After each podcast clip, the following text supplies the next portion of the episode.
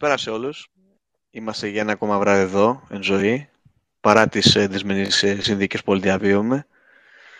Είναι το δεύτερο podcast ε, από τα Γρήμια. Σήμερα θα μιλήσουμε για διάφορα θέματα. Θα μιλήσουμε για το περιβάλλον, θα μιλήσουμε για την ε, αγροτική παραγωγή, θα μιλήσουμε για το πώς αυτή μπορεί να γίνει καλύτερη και να βελτιώσει τη ζωή μας και την οικονομική και την ε, σωματική. Θα μιλήσουμε φυσικά λίγο περί έρωτος και περί νόημα ζωής. Εκεί θα λάβω εγώ τη σκητάλη γιατί θα λέμε άσχετος. Σε αυτό το σημείο και πρωτού ξεκινήσουμε θα ήθελα να αναφέρω πως τα στατιστικά που εξήχθησαν από το πρώτο επεισόδιο ήταν ιδιαίτερα ενδιαφέροντα. Αυτό που είδαμε είναι ότι ένα πολύ μεγάλο ποσοστό γυναικών μας παρακολούθησαν, το οποίο η αλήθεια είναι αφήνει πολλά ερωτηματικά. Ήταν το θέμα σοβαρό, ήταν το θέμα ενδιαφέρον ή μήπως οι φωνές μας είχαν κάτι το ερωτικό. Εγώ δεν πιστεύω τίποτα από αυτά τα τρία. Παρ' όλα αυτά, το πιο σημαντικό συμπέρασμα και πολύ ενδιαφέρον αποτέλεσμα των, των στατιστικών ήταν πως είχαμε ακόμα και ακροατές από την εξωτική Βραζιλία. Και εδώ είμαστε και να ρωτιόμαστε μετά από τόσο καιρό και οι άνθρωποι αυτοί για καρναβάλι φέτος δεν θα ετοιμαστούν, οπότε φαντάζομαι ότι μάλλον επέλεξαν να ακούσουν καρναβάλια διαδικτυακά σήμερα. Λοιπόν, ε, καλησπέρα ξανά σε όλους. Είμαι ο Κωνσταντίνος, είμαι ο Φωτιάδης. Ασχολούμαι με διάφορα πράγματα. Είναι πολυμαθής και φιλομαθής. Σήμερα λοιπόν η σκητάλη πόρτα θα αναλάβει ο φίλος μου Στέργιος, ο οποίος θα μιλήσει για ένα θέμα το οποίο θεωρούμε πως γνωρίζει, ο ίδιος θεωρεί ότι δεν γνωρίζει τίποτα. Θα συνδράμει βέβαια και θα βοηθήσει και ο Γιώργος στο να μας δείξει κάποιες πτυχές τεχνολογίας που μπορούν να κάνουν τη ζωή μας καλύτερη. Και μετά φυσικά ίσως να λάβω σκητάλη εγώ και να χαλάσω και να ρίξω πολύ το επίπεδο συζήτησης. Σε αυτό το σημείο θέλω να πω το εξής. Επειδή θα μιλήσουμε δηλαδή για εργαλεία, θα μιλήσουμε για έργο, για παραγωγούς, θέλω να κάνω μια, μια ερώτηση ουσιαστικά στους ακροατές αλλά και στα παιδιά. Ποια είναι η διαφορά δηλαδή δουλειάς, δουλεύεις κάπου ή εργάζομαι, πάω στην εργασία μου. Επειδή αυτή η ερώτηση μου έγινε πρόσφατα και η αλήθεια είναι κόλλησα, πάντα διάλεγα να λέω ότι εγώ εργάζομαι. Αλλά τι σημαίνει αυτό; Το εργάζομαι από ό,τι, όπως το αντιλαμβάνομαι εγώ σαν ε, Κωνσταντίνος, είναι ότι κάνω κάτι με πολύ αγάπη και μεράκι και δίνω ζωή, δημιουργώ. Φτιάχνω κάτι, δημιουργώ κάτι. Δίνω υλική υπόσταση σε αυτό που μέχρι πρώτον σαν άειλο. Δηλαδή, θέλω να πω με αυτό ο παραγωγός, κατά την άποψή μου, είναι ένας, ένας δημιουργός και θα πω και ένας καλλιτέχνης, γιατί λέει καλλιεργεί. Δίνει κάλος στο έργο. Είναι καλλιτέχνης το νοιάζεις δηλαδή το αισθητικό και το ποιοτικό αποτέλεσμα. Έτσι ώστε που παράγει να είναι ποιοτικά θετικό, όχι, να είναι ποιοτικό, έτσι ώστε να αποφελήσει τους ανθρώπους και την κοινωνία γενικότερα. Και αυτή νομίζω είναι πολύ σημαντική παράμετρος που θα πρέπει έστω στην εισαγωγή να αναφερθεί. Και εδώ θα πω και κάτι άλλο, το οποίο σκεφτόμουν πάρα πολύ ε, τελευταία και έχει να κάνει με κάτι που συζητούσαμε με τα, με τα παιδιά, τον ερασιτέχνη. Γιατί θα ακούσετε πολλούς εκεί έξω να είναι όχι 100% παραγωγή, δηλαδή ε, κτηνοτρόφοι ή γεωργοί, είναι αυτοί που λέμε ετερο, ετεροεπάγγελτοι, δηλαδή κάνουν και κάτι άλλο.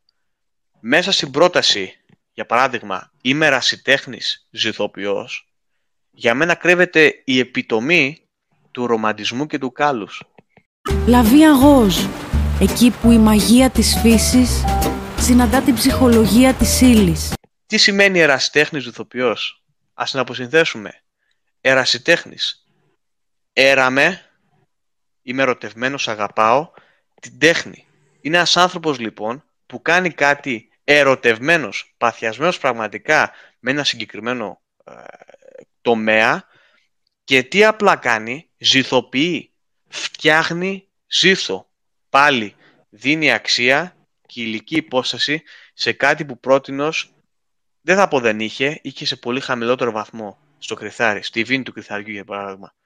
Οπότε με αυτή την εισαγωγή θα μιλήσουμε σήμερα για καλλιέργεια, θα μιλήσουμε για παραγωγούς, θα μιλήσουμε για ιδιαίτερες προσεγγίσεις α, βιώσιμες και οικονομικά και περιβαλλοντικά και πώς αυξές μπορούν να δώσουν ουσιαστικά ποιότητα στα παραγόμενα προϊόντα και πώς αυτά φυσικά υποφελούν εμάς τους τελικούς καταναλωτές. Γιατί το νόημα εν τέλει και ας είναι μια χώρα αυτή που ζούμε, στην οποία ο επαγγελματισμός, η συνέπεια και η ποιότητα εν τέλει δεν έχουν τόσο μεγάλη αξία, αλλά αυτά τα υψηλά ιδανικά θεωρώ, τουλάχιστον εγώ ως Κωνσταντίνος, ότι είναι κάτι τα οποία δεν πρέπει να ξεχνάμε και είναι κάποια πράγματα στα οποία δεν πρέπει να κάνουμε εκπτώσεις παρά τη χρονική περίοδο στην οποία διανύουμε. Συγγνώμη, στην οποία ζούμε. Αυτά από μένα, Στέριο. Ε, η σκηνή δική σου. Καλή τύχη, φίλε μου. Θα τη χρειαστούμε, θα πω εγώ. Κίνια, με έχει καρφώσει μάτι του. Γεια σε όλους. Για άλλη μια φορά τα κρίνια στα ηχεία σας. Είμαι ο Στέργιος. Επειδή μάλλον ο Κωνσταντίνος με αγαπάει πάρα πολύ, είπε να με μιμηθεί στο δεύτερο επεισόδιό μας και μάλλον δεν κατάλαβε κανείς σας τι είπε. Σήμερα θα μιλήσουμε για, κατά κύριο λόγο, για την επερχόμενη πράσινη συμφωνία της Ευρωπαϊκής Ένωσης όσον αφορά τον αγροδιατροφικό τομέα και κατά κύριο λόγο θα κάνουμε focus Έχει χαλάσει το focus. στην ε, φάση της καλλιέργειας προϊόντων από τους παραγωγούς, ε, η οποία είναι το έδαφος. Θα αναφέρουμε πολύ διεξοδικά αλλά και πολύ απλά ταυτόχρονα πώς οι αγρότες δεν πρέπει να φοβούνται την πράσινη συμφωνία, η οποία μπορεί να τους φαίνεται ότι πηγαίνουμε σε μια εξ ολοκλήρου βιολογική γεωργία και θα ήθελα να πω ότι, δεν, ε, ότι οι αγρότες θα πρέπει να αντιληφθούν ότι ίσως αυτή η συμφωνία ε, να γίνεται περισσότερο για το καλό της τσέπης τους παρά για το καλό του περιβάλλοντος. Είδαμε ότι τα προηγούμενα χρόνια η Ευρωπαϊκή Ένωση και σύμφωνα με την προηγούμενη ΚΑΠ κοινή αγροτική πολιτική και την ε, προηγούμενη συμφωνία που ίσχυε ότι η βιολογική γεωργία διαχωριζόταν από το, από το κομμάτι μιας πιο commercial γεωργίας και ουσιαστικά η παραγωγή αυτή επιδοτούνταν Ωστόσο, με την επερχόμενη πράσινη συμφωνία προβλέπεται ότι έως το 2050 η γεωργία και γενικά ο πρωτογενής τομέας θα γίνουν εξ ολοκλήρου πράσινοι. Δεν θέλω να Ο πω ήλιος και- θα γίνει δεν πράσινος, μου αρέσει ε, για- Στέριο. ήλιος ο πράσινος, ο ήλιος Πανατέλη μας οδηγεί. Ε, πολιτικά θα πω εγώ και, και θα ευχηθώ Και να μας πεις να και μην πού γίνει. φα, φα, φαγόντουσαν όλες τις επιδοτήσεις τόσα χρόνια και δεν- γιατί δεν είχαμε ποτέ μας ε, την τιμή να φάμε πράσινα γκινάρα αλλά κάτι άλλα πράσινα να τα, είχαμε, να τα φάμε. Θέλω να μας πεις που, ίσως σε άλλο επεισόδιο όλες αυτές τις επιδοτήσεις λοιπόν οι οποίες αναφέρεσαι που φαγώθηκαν ρε φιλαράκι. Αυτό είναι ένα ερώτημα πολύ καίριο γιατί Μπορεί- ξέρουμε πάρα πολλούς φίλους με πολύ ωραίες ιστορίες που κάποτε εδώ θα έχουμε να μας εκμυστηρευτούν. Ο αγώνας των Θα αγροτών δικαιωθεί. θα αναλυθεί σε, θα, ανη- θα- πρώτο αυτό και μετέπειτα θα αναλυθεί Οκ. σε επόμενο επεισόδιο. Και θα ήθελα να πω σε αυτό το σημείο, καθώς για άλλη μια φορά ο Κωνσταντίνος με διέκοψε, ότι η επερχόμενη ΚΑΠ θα είναι εξ ολοκλήρου πράσινη και θα, και θα τονίχουμε σήμερα πώς μπορούν απ- ε, από αυτή τη συμφωνία να βοηθηθούν οι αγρότες και το ουσιαστικά πώς ε, χ- ίσως και να μην το καταλαβαίνουν αυτή η συμφωνία γίνεται για Και το όχι, καλό ναι, όλων αυτό μας. ακριβώς ήθελα να προσθέσω. Δεν είναι μόνο για τους αγρότες και τους παραγωγούς και τους νοοτρόφους και τους ηχθειοκαλλιεργητές. Είναι, ε, Προφανώς. φτάνει τα ωφέλη αυτής της ε, πολιτικής, θεωρώ πως θα φτάσουν ακόμα και στον τελικό καταναλωτή που είμαστε εμείς, για πολλούς και διάφορους λόγους που θα αναλύσουμε πάρα πολύ λακωνικώ στη συνέχεια αυτού του επεισοδίου. Ε, όχι, ξέρεις γιατί το αναφέρω Κώστα, γιατί γνωρίζεις και εσύ από την καθημερινότητά σου ότι πολύ λίγο κόσμος ξέρει πραγματικά το τι συμβαίνει με το περιβάλλον και γενικά ξέρει ότι πολύ πλασάρει η κλιματική αλλαγή. Κανείς δεν ξέρει ουσιαστικά τι είναι η κλιματική αλλαγή. Και θα ήθελα να πω σε αυτό το σημείο ότι ε, είναι, είναι κυριολεκτικά ειδικά για τους γεωργούς, είναι ειδικά για το καλό τους. Και θα, ανα, Ωραία, θα ωραία. αναφερθώ σε αυτό. Περιμένουμε. Μίλησες για, για ΚΑΠ, δεν μίλησες. Μίλησες όμως σίγουρα για ΚΑΠ, μίλησες για, για πράσινη πολιτική. Υπάρχουν κάποια εργαλεία τώρα που γίνεται αυτή η δουλειά, είναι κάτι αερολογίες να, Ωραία. είχαμε να λέγαμε. Αρχικά μιλάω για κάπου Λοιπόν, πάντα. Λοιπόν, Ε, είσαι ένας καθαρός Ε, άνθρωπος. για το ξέρουμε. Έχεις μέτωπο καθαρό Ναι. και μαλλιά που πέφτουν. Αρχικά να ξεκινήσουμε από τα, από τα βασικά. Λοιπόν, το έδαφος είναι ένα τριφασικό σύστημα, περιέχει και τις τρεις, ε, και τις τρεις φάσεις Ναι. της ύλης. Στερά, Πολύ υγρή υγρή. και Να αέρια. φανταστώ να πληρώνουμε και λιγότερο ΔΕΗ. Τζάμπα, κυκλοφορούν τζάμπα, όλα τζάμπα. Ε, Πες μας και πόσο υγρή είναι. Έχω ένα σχόλιο εδώ από φίλους που ρωτάνε. Η υγρασία, Κωνσταντίνε, είναι, ένα Είναι- πολύ σημαντικό είναι πολύ κομμάτι, όπως σημαντικό. γνωρίζεις, και, στην, και στη γεωργία Στη και Μαρία στην και στην ε, Παναγιώτα, γενικότερη ναι. ζωή. Γεω- Κώστα, μη τέτοια. Ε, είναι πολύ Ναι. σημαντική. Καθώς γνωρίζουμε ότι ένα από τα σημαντικότερα προβλήματα τη σήμερα ημέρα της γεωργίας και γενικότερα του πλανήτη Ναι. μας είναι το νερό. Υπάρχει τεράστιο πρόβλημα και θα, η κλιματική αλλαγή θα επιφέρει και άλλα προβλήματα όσον αφορά το νερό, καθώς ε, δεν είναι τόσο ότι θα επηρεαστούν οι ποσότητες νερού που θα πέφτουν ας πούμε, στην εκάστοτε περιοχή, αλλά κατά κύριο λόγο θα επηρεαστεί η κατανομή. Στέργιο, μίλησες για αποθέματα νερού. Είναι ολοφάνερο ότι η φύση αρχίζει να μας εκδικείται με τις αναλλαγές καιρών και των μεγάλων περιόδων ξηρασίας. Πιστεύεις ότι αυτές οι ελάχιστες χιονοπτώσεις που είδαμε ε, ή οι καταρακτώδες βροχές που είδαμε σε άλλες περιοχές είναι ικανές να αυξήσουν τα αποθέματα του νερού; Κοίταξε Γιώργο, ε, όσον αφορά τις επιδράσεις της ε, κλιματικής αλλαγής και των νέων δεδομένων που αυτή έχει επιφέρει σε σύγχρονη εποχή και στη σύγχρονη γεωργία, είναι κατά κύριο λόγο οι απότομες αλλαγές ε, θερμοκρασίας και, ε, και οι διαρκείς αλλαγές της συχνότητας απότομη αλλαγή μεταξύ μέγιστης και ελάχιστης θερμοκρασίας. Δηλαδή είδαμε τώρα Ιανουάριο από εκεί που είχε 19 βαθμούς ε, την αμέσως επόμενη μέρα, η ελάχιστη της Δευτέρας έγινε η μέγιστη την Τρίτης, θα πούμε, και είχαμε μείον 8 παραδείγματος χάρη. Και η υγρασία, ε, καθώς ε, όπως ανέφερες και εσύ για να απαντήσω και στην ερώτησή σου ε, από εκεί πέρα που μπορεί να υπάρχουν εκταμένες περίοδοι ας πούμε ανομβρίας και ξηρασίας ξαφνικά να γίνει μια μαζική, μαζική εισρωή ας πούμε, καταιγίδων για τέσσερις μέρες, αυτό δεν μπορεί να είναι από μόνο του ωφέλιμο για τον πλανήτη μας, μόνο αν το χρησιμοποιήσουμε εμείς οι άνθρωποι που έχουμε ωφελός μας. Περισσότερο την εμφάνιση μικήτων και αχθενιών θα ευνοήσει στις καλλιέργειες, παρά θα ευνοήσει την είσοδο αυτού του νερού στα αποθέματα του εδάφου. Ε, όταν γίνεται με τόσο δυνατή ένταση, ε, περισσότερο έχουμε την εμφάνιση ενός πολύ σημαντικού ε, φαινομένου του διάβρωση των εδαφών. Το έχεις ακούσει, φαντάζομαι. Ε, και η ξηρασία παίζει πολύ σημαντικό ρόλο σε αυτό, καθώς ε, καταλαβαίνεις ότι όταν πέσει μαζικά το νερό, δεν μπορεί το έδαφος να το απορροφήσει. Και αυτό ε, περισσότερο απομακρύνει την επιφάνεια του εδάφους και έχουμε τη διάβρωση της, ουσιαστικά της βροχής και της ε, κατανομή δηλαδή, του νερού. τι θες να πεις, ότι η βροχή θα πέφτει, αλλά θα πέφτει εντελώς σποραδικά και... Είδες τι έγινε τώρα στη Χαλκιδική Πολλά και σε πολλές άλλες περιοχές. Α πούμε, θα υπάρχουν μεγάλες περίοδοι τα επόμενα χρόνια, όπως αναφέραμε, την ποσότητα του νερού και γενικά την κατανομή του νερού θα προβλέπονται δύσκολα και θα αποτελέσουν πολύ σοβαρό πρόβλημα για την.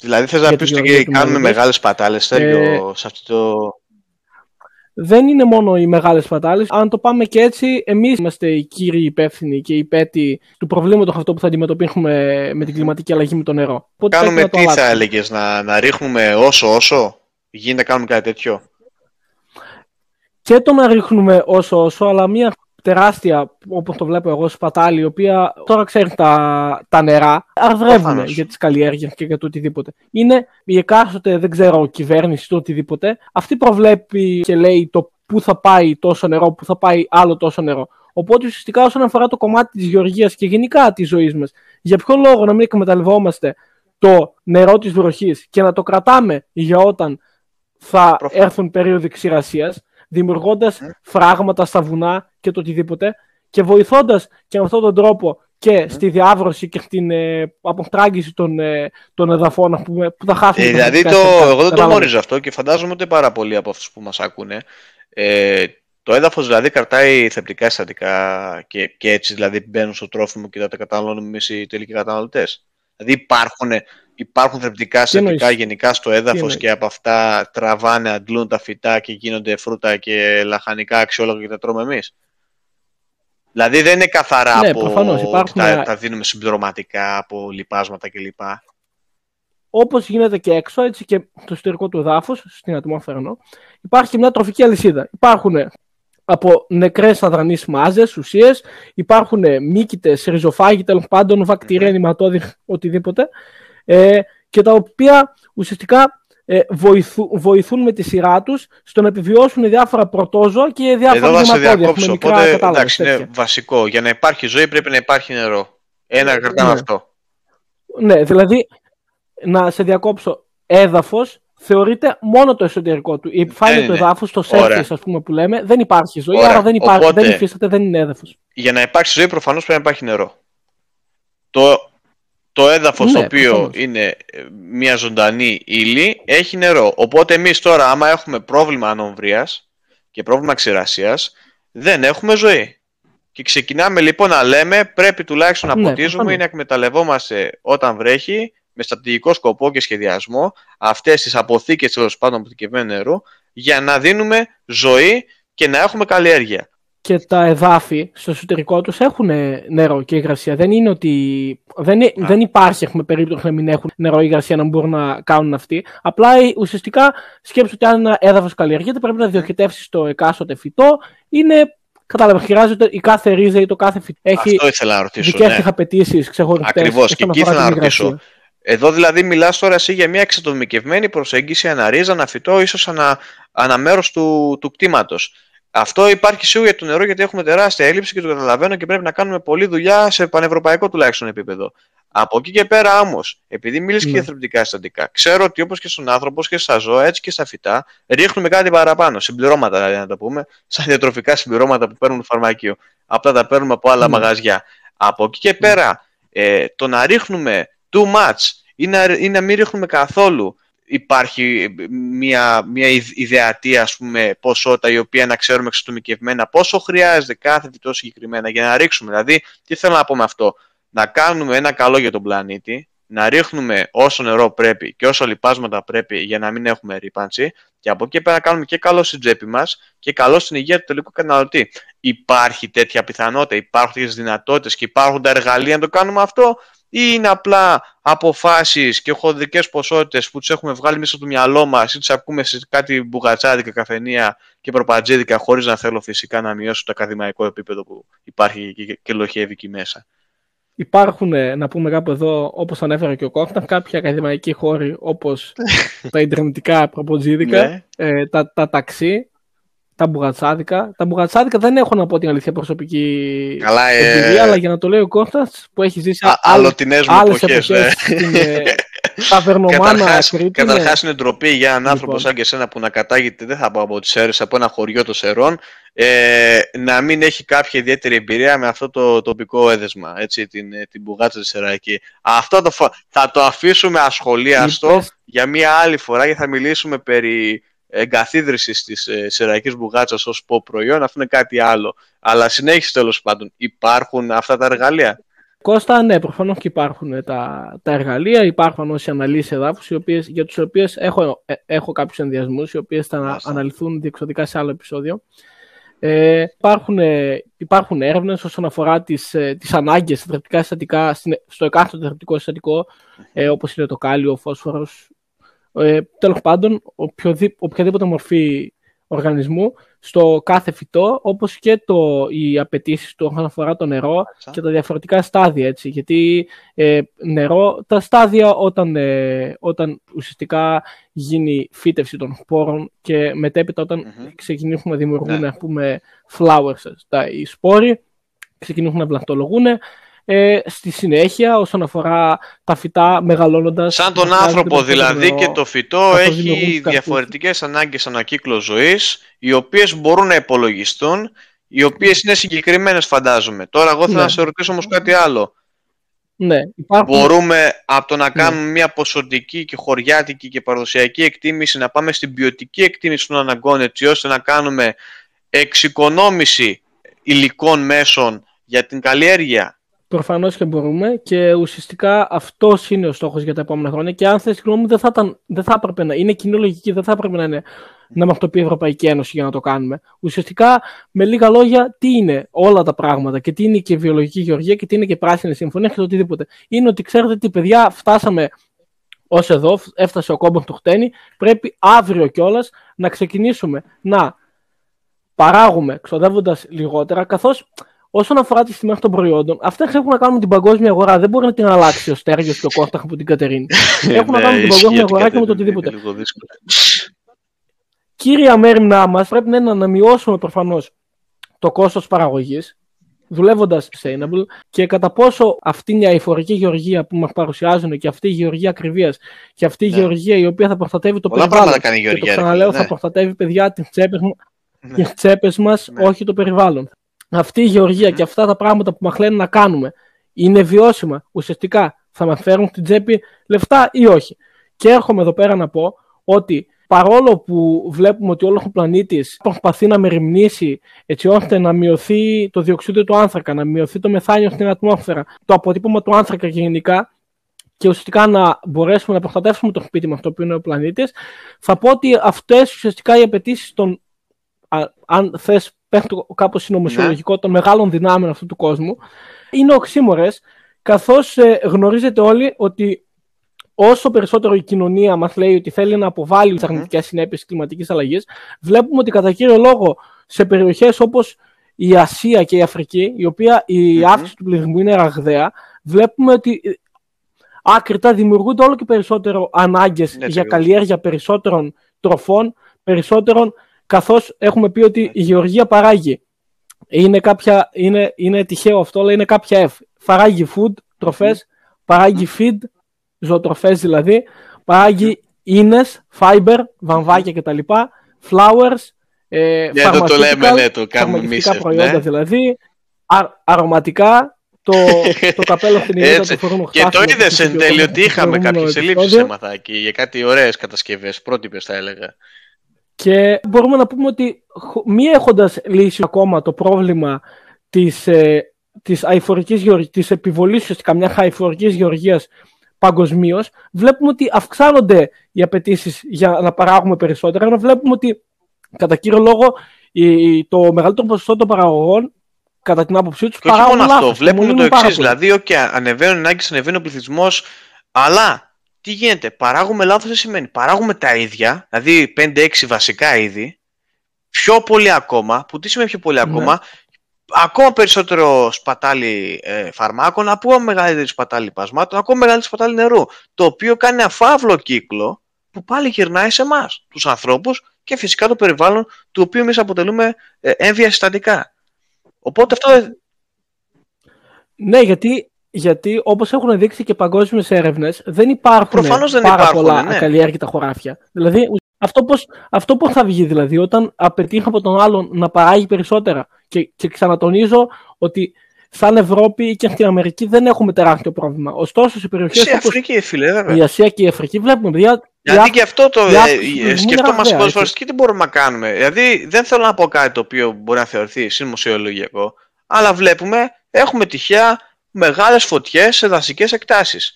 Έχουμε φυσικά ε, τέτοιες καταστροφές κάθε χρόνο σε τεράστια τροπικά δάση. Και λέμε, μα γιατί γίνεται; Για πολλούς λόγους γίνεται. Γιατί εκτός αν βρούμε κάποιον τρόπο να καλλιεργούμε α στο νερό, που κάποιοι το κάνουν και στη σχολεία, ας πούμε, έχουν κάποια πειράματα, πρότυπα, ή στην έρημο. Οπότε η ερώτησή μου είναι αυτή. Εντάξει, να κάνουμε κάτι, να παράγουν πιο σωστά, πιο οικονομικά, πιο βιώσιμα, όπως είπες.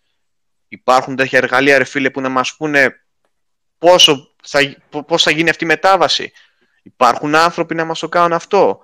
Με, με, με ποιον τρόπο μπορούμε να το κάνουμε αυτό; Με τι εργαλεία μπορούν να κάνουν αυτή την εκτίμηση, την ποιοτική εκτίμηση των αναγκών και να ξέρουν πόσο να ρίξουν, ρε φίλε; Το πιο απλό πράγμα. Κοίταξε, όσον αφορά το πιο ευρέω, θα το πούμε έτσι, γνωστό κομμάτι, ήταν τα τελευταία χρόνια η ανάλυση εδάφους, η οποία ανάλυση εδάφους, εντάξει, και αυτή ε, χρόνια με τα χρόνια αναπτύσσει ουσιαστικά και γίνεται πιο ακριβής, προσαρμόζεται στις νε- νέες συνθήκες των εποχών.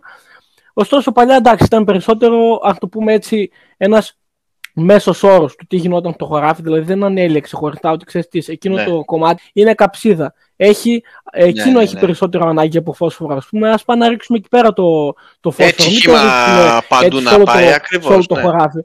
Γι' αυτό όμως ακριβώς, επειδή δούλευαν στο μέσο όρο, όπως λέμε, προφανώς αναγραφόταν πάνω στη συσκευασία του εκάστοτε συσκευάσματος, λιπάσματος, Συνθετικούς θες να χημικού πεις, ναι. λιπάσματος, αναγραφόταν μια, μια δοσολογία, ας πούμε, αναστρέμα για την εκάστοτε καλλιέργεια και έμπαιναν μέσα, οι, όχι έμπαιναν, μπαίνουν ακόμα οι παραγωγοί Δεν και οι γνωρίζουν, άνθρωποι ακριβώς, ρίχνουν ρε κατά φίλε. Ναι. προσέγγιση. Υπάρχουν εργαλεία. Ωστόσο, θα μας αναφέρει τώρα ο Γιώργος κάποια σχετικά εργαλεία και να μας πει πώς λειτουργούν αυτά. Μπορεί ένα δεύτερο, να πούμε, να έχει επάρκεια Ε, στο να έχει φόσφορο υπο- και να έχει έλλειψη υποκαλλιέμια στο που λέμε κάλιο. στον Ναι, άνθρωπο. αλλά Ναι, όταν ρίχνουμε ακριβώς. Γιατί εγώ να ρίξω άσκοπα και να ξοδέψω και τα Επιβαρύνω. χρήματά μου και να επιφέρω στο περιβάλλον αρνητικές, αρνητικές συνέπειες, τις οποίες Έτσι ακριβώς. δεν, δεν μπορεί προφανώς να τις απορροφήσει, σε ένα έδαφος το οποίο έχει επάρκεια σε κάτι, να το ρίξω κάτι το οποίο δεν γνωρίζω ποια είναι η ικανότητα συγκράτησης του. Δηλαδή ότι αυτό εγώ που θα το ρίξω, το παραπάνω, αυτό έχει τη δυνατότητα να το συγκρατήσει, να το απορροφήσει Να το μέσα του αξιοποιεί- και αξιοποιήσει μετέπειτα κατάλληλα. να το διοχετεύσει στην, στην, Long, long, long, poco, poco, poco, poco, poco. στην εκάστοτε ρίζα. Γιατί Ας πούμε, αυτό να τι το σημαίνει, ρε διοχετεύσει στην φίλε. εκάστοτε Δηλαδή ρίζα μπορεί ή να όχι; έχει μια αρνητική επίδραση και στο παραγόμενο τρόφιμο. Και αυτό αλυσιδωτά να έχει επιρροή αρνητική είτε στο ζώο που θα το φάει, είτε στον άνθρωπο που θα το φάει. Και αν πάει και στο ζώο, το ζώο θα, πα- θα, θα κάνει και Αυτό κρέας, κατά θα κάνει κύριο και άλλο λόγο- προϊόν, π.χ. ας πούμε γάλα. Πάλι ο άνθρωπος που το φάει και αν έχει αρνητικές επιδράσεις αλυσιδωτά, θα έχει και ανάλογα αποτελέσματα. Και αυτό οφείλει το σημαντικό. Αυτό κατά κύριο λόγο ισχύει περισσότερο στα.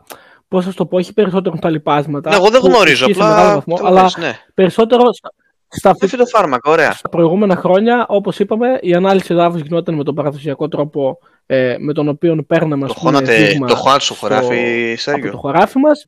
Ναι, ναι, ναι. Ναι. Ένα φλασκί. Και πήγαιναν στα εργαστήρια, τα, στα οποία γινόταν ουσιαστικά με τα απαραίτητα μηχανήματα, αναλύσεις εδάφου. Ωστόσο, τα τελευταία χρόνια ε, έχουν εφευρεθεί κά- διάφορα εργαλεία τα οποία δουλεύουν με φασματοσκοπία και μπορούν να κάνουν ανάλυση εδάφου ε, εκείνη τη δεδομένη στιγμή ξεχωριστά και σε συγκεκριμένα points μέσα στο χωράφι, σε συγκεκριμένα σημεία, ας πούμε, που μπορεί να μας πούνε ότι ξέρεις τι, γιατί ο παραγωγός πάνω κάτω ξέρει που είναι τα κομμάτια του χωραφιού τα οποία είναι πιο αδύνατα, τα καταλαβαίνει.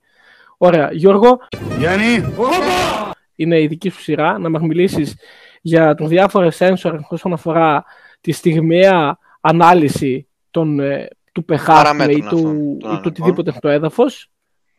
Ναι, your state is yours. Αυτό που θα πω έχει άλλος απάντηση και στον Κώστα και σε εσένα Στέργιο. Απλά θέλω μαζί σου να κάνω ένα διάλογο για όσους μας ακούσουν να μπουν στη θέση σου και αναφέρομαι σε γεωργούς να μπουν στη θέση σου και να καταλάβουν και να κάνουν τις ερωτήσεις στον εαυτό τους. Πώς θα σου φαινόταν σαν ιδέα να ξυπνάς μια Κυριακή πρωί και αντί να τρέχεις στο χωράφι σου να πάρεις αυτά τα δεδομένα να είσαι από το σπίτι σου; Κάτσε δηλαδή να μην πάει ο άλλος καθόλου Wow. στη δουλειά του και να κάτσει να, να φτιάξει το, τον καφέ του, δεν ξέρω τι καφέ πίνει, να κάτσει στο σπίτι με τις παντόφλες και να, και να πάρει ας πούμε ένα, δεν ξέρω, 5-10 λεπτά να παίρνει τα δεδομένα ασταμάτητα σε ένα Excel και να του λέει ότι στο τάδε δέντρο έχεις αυτές τις ανάγκες αυτή τη στιγμή που μιλάμε. Ακριβώς αυτό. Αυτό είναι η τεχνολογία. Υπάρχουν, όπως είπε και ο Στέργιος, σένσορες, αισθητήρες, όπου είναι μικρά κυκλώματα, τα οποία λαμβάνουν ένα φυσικό μέγεθος, Ναι. τη θερμοκρασία, την οξύτητα, το pH και μας βγάζουν κάποια δεδομένα. Μας βγάζουν ένα, μια μετρήσιμη έξοδο, όπως το λένε. Αισθητήρες υπάρχουν για το παραμικρό πράγμα που μπορεί να σκεφτεί ο καθένας. Είναι χιλιάδες. Δεν θα το αναλύσουμε όμως αυτό. Πλέον με την τεχνολογία ή για να το πω κάπως αλλιώς, ότι και οι παππούδες σου έκαναν αυτή την τεχνική παίρνοντας λίγο χώμα Αυτό το χώμα είναι δικό τους και δικό μας με ένα ειδικό διάλειμμα, το διέλυαν και έβλεπαν άμα το χωράφι τους έχει χρωματικά. μέσα πεχά. Τι pH έχει. Ναι, ακριβώς. Λίγα, χρο- λίγα χρόνια αργότερα η τεχνολογία έβαλε σαν ένα κομπιουτεράκι πράξεων με ένα άκρο, με ένα καλώδιο και στο άκρο του καλωδίου είχε έναν αισθητήρα όπου το έβαζε στο χώμα και μετά από μισή ώρα π.χ. σου έβγαζε κάποια δεδομένα. Όσο έχουμε φτάσει στον 21ο αιώνα και προχωράμε και όπως πολλοί αναφέρουν ότι αυτό είναι η τεχνολογική επανάσταση βγαίνουν και περισσότερα εργαλεία. Φαντάζομαι ότι υπάρχουν πλέον υπολογιστές σε μικρότερο μέγεθος από ένα κινητό, τα οποία έχουν πάνω τους όλες τις αισθητήρες που θέλει ένας γεωργός. Θέλει την υγρασία, θέλει να μετρήσει το pH, θέλει να μετρήσει τη θερμοκρασία. Δηλαδή και ξέρει δηλαδή αναλόγως την ώρα, τη σεζόν, ε, δεν ξέρω και εγώ πότε, τι ανάγκες έχει έτσι ώστε ρίχνει το σωστό νερό, τη σωστή ποσότητα φυτοφαρμάκων, λιπασμάτων, έτσι ώστε έχει το τέλειο αποτέλεσμα. Το τέλειο αποτέλεσμα. Ακριβώς. Απλά αυτό δεν είναι δικιά μου δουλειά, γιατί εγώ τα δεδομένα μέσα της συσκευής θα τα τραβήξω και θα τα δώσω στον παραγωγό ή στον βοηθό του, τον οποίο εγώ τον ονομάζω γεωπόνο, γιατί ουσιαστικά κανένας δεν έχει τις γνώσεις. Και σε αυτό, αυτό ρε το φίλε, αντίστοιχο η τομέα. δουλειά πώς γίνεται. Μόνο δηλαδή κάποιοι γίνεται ιδιοκτήτες. καθαρά. Οκ, πάει αυτός με αυτό το μηχάνημα. Αυτές τις πληροφορίες που παίρνει, τις, τις στέλνει κάπου. Όχι, το μηχάνημα θα πάει μια φορά Ναι. το χρόνο, θα το βάλεις Μια φορά στο το χρόνο, χωράφι ναι. που θέλει. Ναι, στο χωράφι που θέλει, θα το αφήσεις εκεί και ανα πάσα στιγμή Α. θα λαμβάνει δεδομένα για εκείνο το χωράφι και για εκείνη την έκταση όπου καταλαμβάνει. Δηλαδή μιλάς για έναν αισθητήρα ο αισθητήρας. οποίος τον βάζουμε, τον σταθμεύουμε σε ένα συγκεκριμένο σημείο και ανά πάσα ώρα και στιγμή 24-24 ώρα λαμβάνει δεδομένα και στέλνει δεδομένα. Και ουσιαστικά η δουλειά του Ακριβώς. βοηθού ή του παραγού τέλος πάντων είναι σε αυτά τα δεδομένα να δώσει μια ερμηνεία. Και αυτές οι ερμηνείες να οδηγήσουν σε στρατηγικό σχεδιασμό και προσέγγιση. Γλιτώνουμε εμείς κάποια χρήματα ως παραγωγή, που αυτό μεταφράζεται φαντάζομαι και στον καταναλωτή ότι θα γλιτώσει κάποια χρήματα γιατί αλυσιδωτά πάει αύξηση τιμής ενός προϊόντος, αλλά πάνω απ' όλα θα, θα βελτιωθεί ας πούμε, η κατάσταση του περιβάλλοντος και φυσικά θεωρητικά πάντα και η υγεία μας από ποιοτικότερα προϊόντα. Σωστά; Αυτή όμως η Ακριβώς αποστολή των αυτό, δεδομένων, αλλά- ρε, Γιώργο, δεν είναι χρονοβόρα. Με αυτό το ίντερνετ ας πούμε, που έχουμε γίνει τόσο γρήγορα όσο λες εσύ σε ένα δευτερόλεπτο έχεις real time data, πώς γίνεται αυτό; Ε, καθόλου δεν αργεί. Πλέον με τις τεχνολογίες όπου έχουμε εφεύρει, όπου πολλοί μπορεί να πηγαίνουν κάτω από τις κεραίες που, που εκπέμπουν 5G σήμα και να τις ρίχνουν. Ε, θέλω να ξεκαθαρίσω ότι δεν είναι ok, μπορεί να υπάρχουν κάποιες μεγαλύτερες ακτινοβολίες σε μια κοντινή απόσταση, αλλά αυτό που μας προσφέρουν είναι πολύ πιο σημαντικό Το όφελος δηλαδή θες να πεις το, της τεχνολογίας 5G είναι συγκριτικά πολύ μεγαλύτερο ε, από, το, από τη μικρή ας πούμε ε, αρνητική επίδραση που έχει πάνω μας. Δεκτό και το καταλαβαίνω. 5G είναι γρηγορότερες ταχύτητες, οπότε αυτό σημαίνει ότι τα δεδομένα θα σου έρθουν στον υπολογιστή, στο tablet, στο κινητό σου ακόμη πιο γρήγορα. Μετά είναι ότι κάθε συσκευή είναι συνδεδεμένη στο ίντερνετ, οπότε φτιάχνουμε το IoT, το Internet of Things, διαδίκτυο των πραγμάτων όπως λέμε, όπου ακόμα το κλιματιστικό σου, ο φούρνος σου, το ψυγείο σου, των μικροκυμάτων, ακόμα και τα φανάρια, ακόμα και τις συσκευές που μας βοηθάνε στη δουλειά μας, όπως είναι αυτοί οι αισθητήρες στο χωράφι, να λειτουργούν με ίντερνετ. Οπότε αυτό γίνεται αυτόματα, ακόμα πιο γρήγορα. Και αυτό έχει ως αποτέλεσμα να έχουμε σε real time τα δεδομένα στο προσωπικό μας υπολογιστή, στο κινητό μας και όπου αλλουδήποτε θέλουμε. Εγώ, σαν προγραμματιστής, δεν ξέρω τι είναι αυτά τα δεδομένα. Θα πρέπει να φωνάξει ο παραγωγός που λες και εσύ, το στέριο, που είναι γεωπόνος, για να Θα δώσει δώσει ναι, να εξήγηση σε κάνει, αυτά τα ναι, δεδομένα. καταλαβαίνω. Γιώργο, ευχαριστώ για την πάσα σου. Ε, ναι, η ανάλυση αυτών των δεδομένων, οι οποίοι, οι- τα οποία είτε οι αγρότες ή οι γεωπόνοι θα πάρουν μόνοι τους δουλεύοντας μια εφαρμογή, είτε σε μια ιδεατή πραγματικότητα θα τα πάρουν ουσιαστικά από ένα προγραμματιστή μέσω ενός προγράμματος, θα πρέπει να, να αναλυθούν και να παρατηρηθεί στο εκάστοτε χώμα και με βάση ή αν η καλλιέργεια είναι αιτήσια, ποιες, η- ποια είναι η σύσταση των θρεπτικών συστατικών, τι λείπει, τι είναι σε επάρκεια, ποια τα χαρακτηριστικά του εδάφους και ανάλογα με αυτά να είτε να επιλέξει την καλλιέργεια όταν δεν την έχει επιλέξει, είτε να πορευθεί σε αυτή που Να έχει κάνει επιλέξει. Τι διορθώσεις. της λείπει δηλαδή, με βάση τον οδηγό που υπάρχει. Έτσι. Που γνωρίζουμε ε, τα τρία σημαντικότερα συστατικά του χώματος για το φυτό, που χρειάζεται το φυτό, είναι ο φόσφορος, το άζωτο και το κάλιο οι μικροοργανισμοί, όπως είπαμε πριν, οι, οι μεν βοηθούν στην αζωτοδέχμευση και υπάρχουν επίσης και οι μικόριζες, οι οποίες βοηθούν το φυτό έτσι ώστε να προλάβει φόσφορο. Πάρα πολύ σημαντική. Και υπάρχουν, τα, οι μικόριζες υπάρχουν στις ρίζες των φυτών, στο εσωτερικό είναι μέρος του φυτού δηλαδή, απλά είναι υποπροϊόντα της ρίζες. Και άλλο ένα μέρος των ριζών, τα ριζοβακτήρια, τα βακτήρια δηλαδή τα οποία υπάρχουν στις ρίζες, βοηθούν ακριβώς τη δέσμευση αυτή του, του αζότου και στη διέγερση και στην αύξηση των- των φυτών. Δηλαδή, ε, παράγουν σίδηρο, το οποίο είναι μια τέτοια μορφή σιδήρου, η οποία υπάρχει στο έδαφος. ε, και η οποία μπορεί να απορροφηθεί από την εκάστοτε ρίζα. Μπορεί να είναι διαθέσιμη δηλαδή για το φυτό. Γιατί σε κάθε άλλη περίπτωση θα μα ήταν άχρηστη. Συγγνώμη, δηλαδή υπάρχουν μικροοργανισμοί που παράγουν σίδηρο. Ναι. Ή τα ριζοβακτήρια. Θα μπορούσαμε να καταναλώσουμε αυτά σαν άνθρωποι. Απευθείας. Ε, σε πιάνει μια ιδέα. Άξτε τα Συχαμένα πράγματα. Πάνε έξω και κάνουν. Άξτε τα καλά.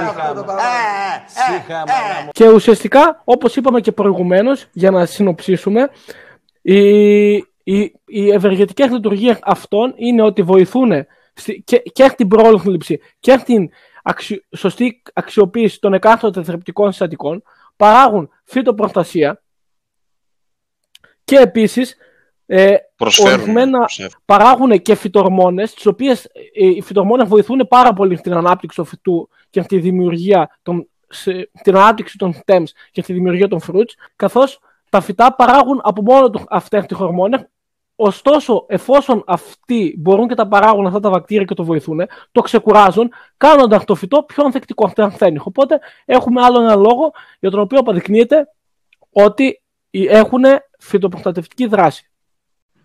Μέχρι στιγμής η, ε, φυτών. ουσιαστικά η θρέψη των εδαφών και των φυτών κατ' επέκταση γινόταν με την εφαρμογή χημικών λιπασμάτων. Με την επερχόμενη πράσινη συμφωνία ουσιαστικά και με, ε, με τα δεδομένα ο αριθμός των μικροοργανισμών στον πλανήτη μας είναι τεράστιος. Οι, είναι, οι μικροοργανισμοί που υπάρχουν στο εσωτερικό του εδάφους είναι αμέτρητοι τόσο στα καλλιεργόμενα εδάφη όσο και στα δάση και γενικότερα στον πλανήτη μας. Θα μιλήσουμε ουσιαστικά για τον ευεργετικό ρόλο των, που έχουν οι μικροοργανισμοί και για το πώς με την επερχόμενη πράσινη συμφωνία ε, ο δρόμος που σιγά σιγά οδεύουμε είναι ε, η αξιοποίηση ουσιαστικά των μικροοργανισμών και η ελαχιστοποίηση, αν όχι η αποβολή της εφαρμογής χημικών λιπαγμάτων στο, στα χωράφια, η οποία σε συνδυασμό με την, ε, με την εφαρμογή άλλων σκευαγμάτων όπως φυτοφάρμακα, μικητοκτόνα κτλ. έχουν επιφέρει αρνητικές συνέπειες. Γινόταν αλόγιστη χρήση τους Δηλαδή αυτό που θες να πεις είναι ότι με τη νέα πράσινη συμφωνία και γενικότερα με, με, με- με την πρόοδο της ε, βιώσιμης καλλιέργειας και την ε, προστασία του περιβάλλοντος αυτό που θα προσπαθήσουμε να κάνουμε ως παραγωγή και ως τέλος πάντων ε, γενικότερη στρατηγική σε ευρω- πανευρωπαϊκό επίπεδο είναι να εκμεταλλευτούμε περισσότερο τις λειτουργίες των μικροοργανισμών οι οποίοι υπάρχουν στο φυσικό τους περιβάλλον παρά την αλόγιστη, να, παρά τουλάχιστον να προβούμε στην αλόγιστη χρήση συνθετικών λιπασμάτων και ψηφοφαρμάκων, σωστά; Ναι, γενικότερα θεωρώ πως το κλειδί της πράσινης συμφωνίας και γενικότερα μια πιο... Δεν, ε, ας μην το πάμε με βάση τη συμφωνία, μια πιο βιώσιμης γεωργίας είναι η εκμετάλλευση των μικροοργανισμών, οι οποίες οι δράσεις τους στο εσωτερικό του εδάφου και οι λειτουργίες που κάνουν, που θα τις περιγράψω αμέσως τώρα, είναι πολλαπλές και πάρα πολύ ωφέλιμες. Θα πρέπει να γνωρίζουμε ότι όσο περισσότερο κατεργαζόμαστε το έδαφος, και πόσο Ναι. μάλλον δεν θέλω να μπω σε παραπάνω λεπτομέρειες όσον αφορά τους λάθος τρόπου κατεργασίας, τόσο περισσότερο μειώνουμε την ύπαρξη των μικροοργανισμών, μας- των μικροοργανισμών συγγνώμη, του εδάφους στο εσωτερικό του. Οι μικροοργανισμοί έχουν την ιδιότητα, ε, μικροοργανισμοί όπως γνωρίζουμε είναι οι μύκητα, τα βακτήρια, οι ιοί και το οτιδήποτε. Μόλις ακούμε αυτές τις λέξεις, σε όλους μας έρχεται στο μυαλό μας κάτι κακό, ε, βλέπουμε και στους ανθρώπους ε, το πώς μόλις ένας μύκητας μολύνει τον οργανισμό μας και επιφέρει μια συνέπεια όπως αυτή μπορεί να είναι ο πυρετόχ ή οτιδήποτε, σπέβδουμε να τον καταπολεμήσουμε κάνοντας εφαρμογή αντιβιωτικών, δεν γνω, μην γνωρίζοντας όμως ότι τα ευεργετικά μικρόβια και η ευεργετική μύκητα και το οτιδήποτε είναι διπλάσιοι ίσως και τριπλάσιοι από τους κακούς. Παθογόνος. Το Ναι. ίδιο ακριβώς συμβαίνει και στον ανθρώπινο Ναι, το ίδιο οργανισμό, ακριβώς, έτσι. ναι. Και μ, μ, σκοτώνοντας ουσιαστικά συνέχεια αυτούς τους παθογόνους κακούς, δεν γνωρίζουμε ότι σκοτώνουμε και τους καλούς. Και ε, έχουμε ακριβώς. φτάσει σε ένα σημείο να, έχουν, να έχει μειωθεί σε τεράστιο βαθμό η σύσταση των μικροοργανισμών στο εσωτερικό των εδαφών και γι' αυτό βλέπουμε ότι τα τελευταία χρόνια έχουν, έχει ανέβει και ο αριθμός εμφάνισης νόσεων, νοσών sorry, ε, τόσο στον άνθρωπο όσο και στα φυτά. Έχουμε πολύ περισσότερα Δηλαδή- αρρώστια από τα προηγούμενα χρόνια. Δηλαδή εδώ υπάρχει, δηλαδή, θες να μας ε, περιγράφεις αυτό που συμβαίνει στον άνθρωπο, δηλαδή με την, ε, με την αλόγηση για παράδειγμα χρήση αντιβιωτικών χώρια τους κακούς χειρισμούς της υγείας μας και της διατροφής μας που μειώνουμε ουσιαστικά την βιοπικιλότητα και τη σύσταση του μικροβιώματος, για παράδειγμα στο, στο εντερό μας και έτσι έχουμε κάποια αυξημένη ε, αυξημένο κίνδυνο νοσηρότητας από διάφορες ναι. ασθένειε. Το ίδιο ακριβώς προφανώς με άλλους μηχανισμούς συμβαίνει δηλαδή και στο έδαφος. Ναι. Είτε τα, τα φυτοφάρμακα, για παράδειγμα, έχουν και, το, και όλα τα εντομοκτώνα γενικά έχουν σκοπό να σκοτώσουν τον, το μύκητα ή το έντομο που θεωρούμε ότι θα μας κάνει κακό, μην γνωρίζοντα γνωρίζοντα όμως ότι ε, αφ, με αυτόν τον τρόπο σκοτώνουμε και τα καλά και σε μεγάλο βαθμό ε, οι εκάστοτε μύκητες, οι οποίοι μετά, παραδείγματος χάρη, την, ε, το μάζεμα παραδείγματος χάρη του βαμβακιού, αυτοί δεν πεθαίνουν, παιδιά. Παραμένουν στο έδαφος, μπορούν να επιβιώσουν για χρόνια και μπορεί την επόμενη χρονιά να επανεμφανιστούν. Κάνοντας διαχρονική και με τόσο αλόγιστη χρήση ε, φυτοφαρμάκων των τόσο χρόνων, οι περισσότεροι παθογόνοι αποκτούν αντισώματα και αποκτούν ανοσία συγκεκριμένες ουσίες και πλέον δεν, τα, δεν τους πιάνει. Με αποτέλεσμα να σπαταλάμε τζάμπα λεφτά. Στο σημείο λοιπόν, ε, εφόσον τελείωσε Σέργιο, αλλά να κάνουμε μια γρήγορη σύνοψη του επεισόδιου, όπως η πράσινη η κοινή αγροτική πολιτική και η πράσινη συμφωνία, καθώς και όλες οι υπόλοιπες προσεγγίσεις οι οποίες έχουν στόχο α, περιβαλλοντικά ωφέλη, εν τέλει δεν ε, ωφέλουν μόνο το περιβάλλον, αλλά και την τσέπη και την υγεία των φυτών και των ανθρώπων. Ουσιαστικά, αν μειώσουμε με στρατηγικό σχεδιασμό την ε, σπατάλη νερού καθώς και φυτοφαρμάκων και συμπληρωμάτων και λιπασμάτων, αυτό που μπορούμε να κάνουμε είναι να εκμεταλλευτούμε ε, τους φυσικούς οργανισμούς και τις φυσικές άμυνες των φυτών, έτσι ώστε να παράξουμε τρόφιμα ποιοτικά, τα οποία και θα είναι οικονομικότερα ε, στην τσέπη μας, αλλά τα οποία θα είναι πιο επωφελή στην ε, ανθρώπινη υγεία. Αυτό ήταν ένα πολύ ενδιαφέρον επεισόδιο γιατί καταλάβουμε εν τέλει πως ε, όλοι οι οργανισμοί είναι αλληλένδετοι σε αυτή τη γη και το ό,τι κάνουμε σε ένα φυτό και στο έδαφος εν τέλει γυρνάει πίσω μας. Κάτι να προσθέσουν, από μένα να έχετε ένα καλό βράδυ. Ήταν πάρα πολύ θετική η υπομονή σας και ευχόμαστε να σε έχουμε και σε κάποιο άλλο επεισόδιο. Ευχαριστώ. Ευχαριστούμε Κώστα. Ε, θα ήθελα να αναφέρω ότι όπως τον είχαμε με έμφαση και στο πρώτο επεισόδιο, μια λέξη κλειδί η οποία θέλουμε να χαρακτηρίζει το podcast μας είναι η βιωσιμότητα και θα ήθελα να τονίσω αυτό το σημείο ότι η, παιδιά η δράση αυτών των, ε, των μικροοργανισμών δεν θα επιφέρει κανένα κακό στα φυτά σας. Έχει μόνο ευεργετικές ιδιότητες. Μπορείτε να τα δοκιμάσετε. Τώρα όσον αφορά το κομμάτι το οικονομικό, όπως αναφέραμε, τα ωφέλη του αντιλαμβάνεστε και εσύ ότι είναι πολλά, μείωση του κόστους όσον αφορά αυτό και όποια και να είναι η τιμή των συσκευασμάτων αυτή τη στιγμή στην αγορά, ε, καθώς πρόκειται για ένα προϊόν το οποίο δεν είναι ευρέως ε, γνωστό. μπορεί να μην είναι το φθηνό τα λοιπάγματα, έχουμε παραδείγματος χάρη, αλλά εξοικονομείται λεφτά με πάρα πολλούς τρόπους από αυτά και μην ξεχνάμε ότι ταυτόχρονα επιφέρουμε και ε, μια προστασία στο περιβάλλον και θα προστατεύσουμε το σπίτι μας. Γιατί πρώτα απ' όλα η Πράσινη Συμφωνία θα πρέπει εμάς να ενδιαφέρει, καθώς έχει ως σκοπό να προστατεύσει το σπίτι μας. Γιατί θα φτάσουμε μια μέρα σε ένα διέξοδο όπου δεν θα μπορούμε να παράγουμε τίποτα.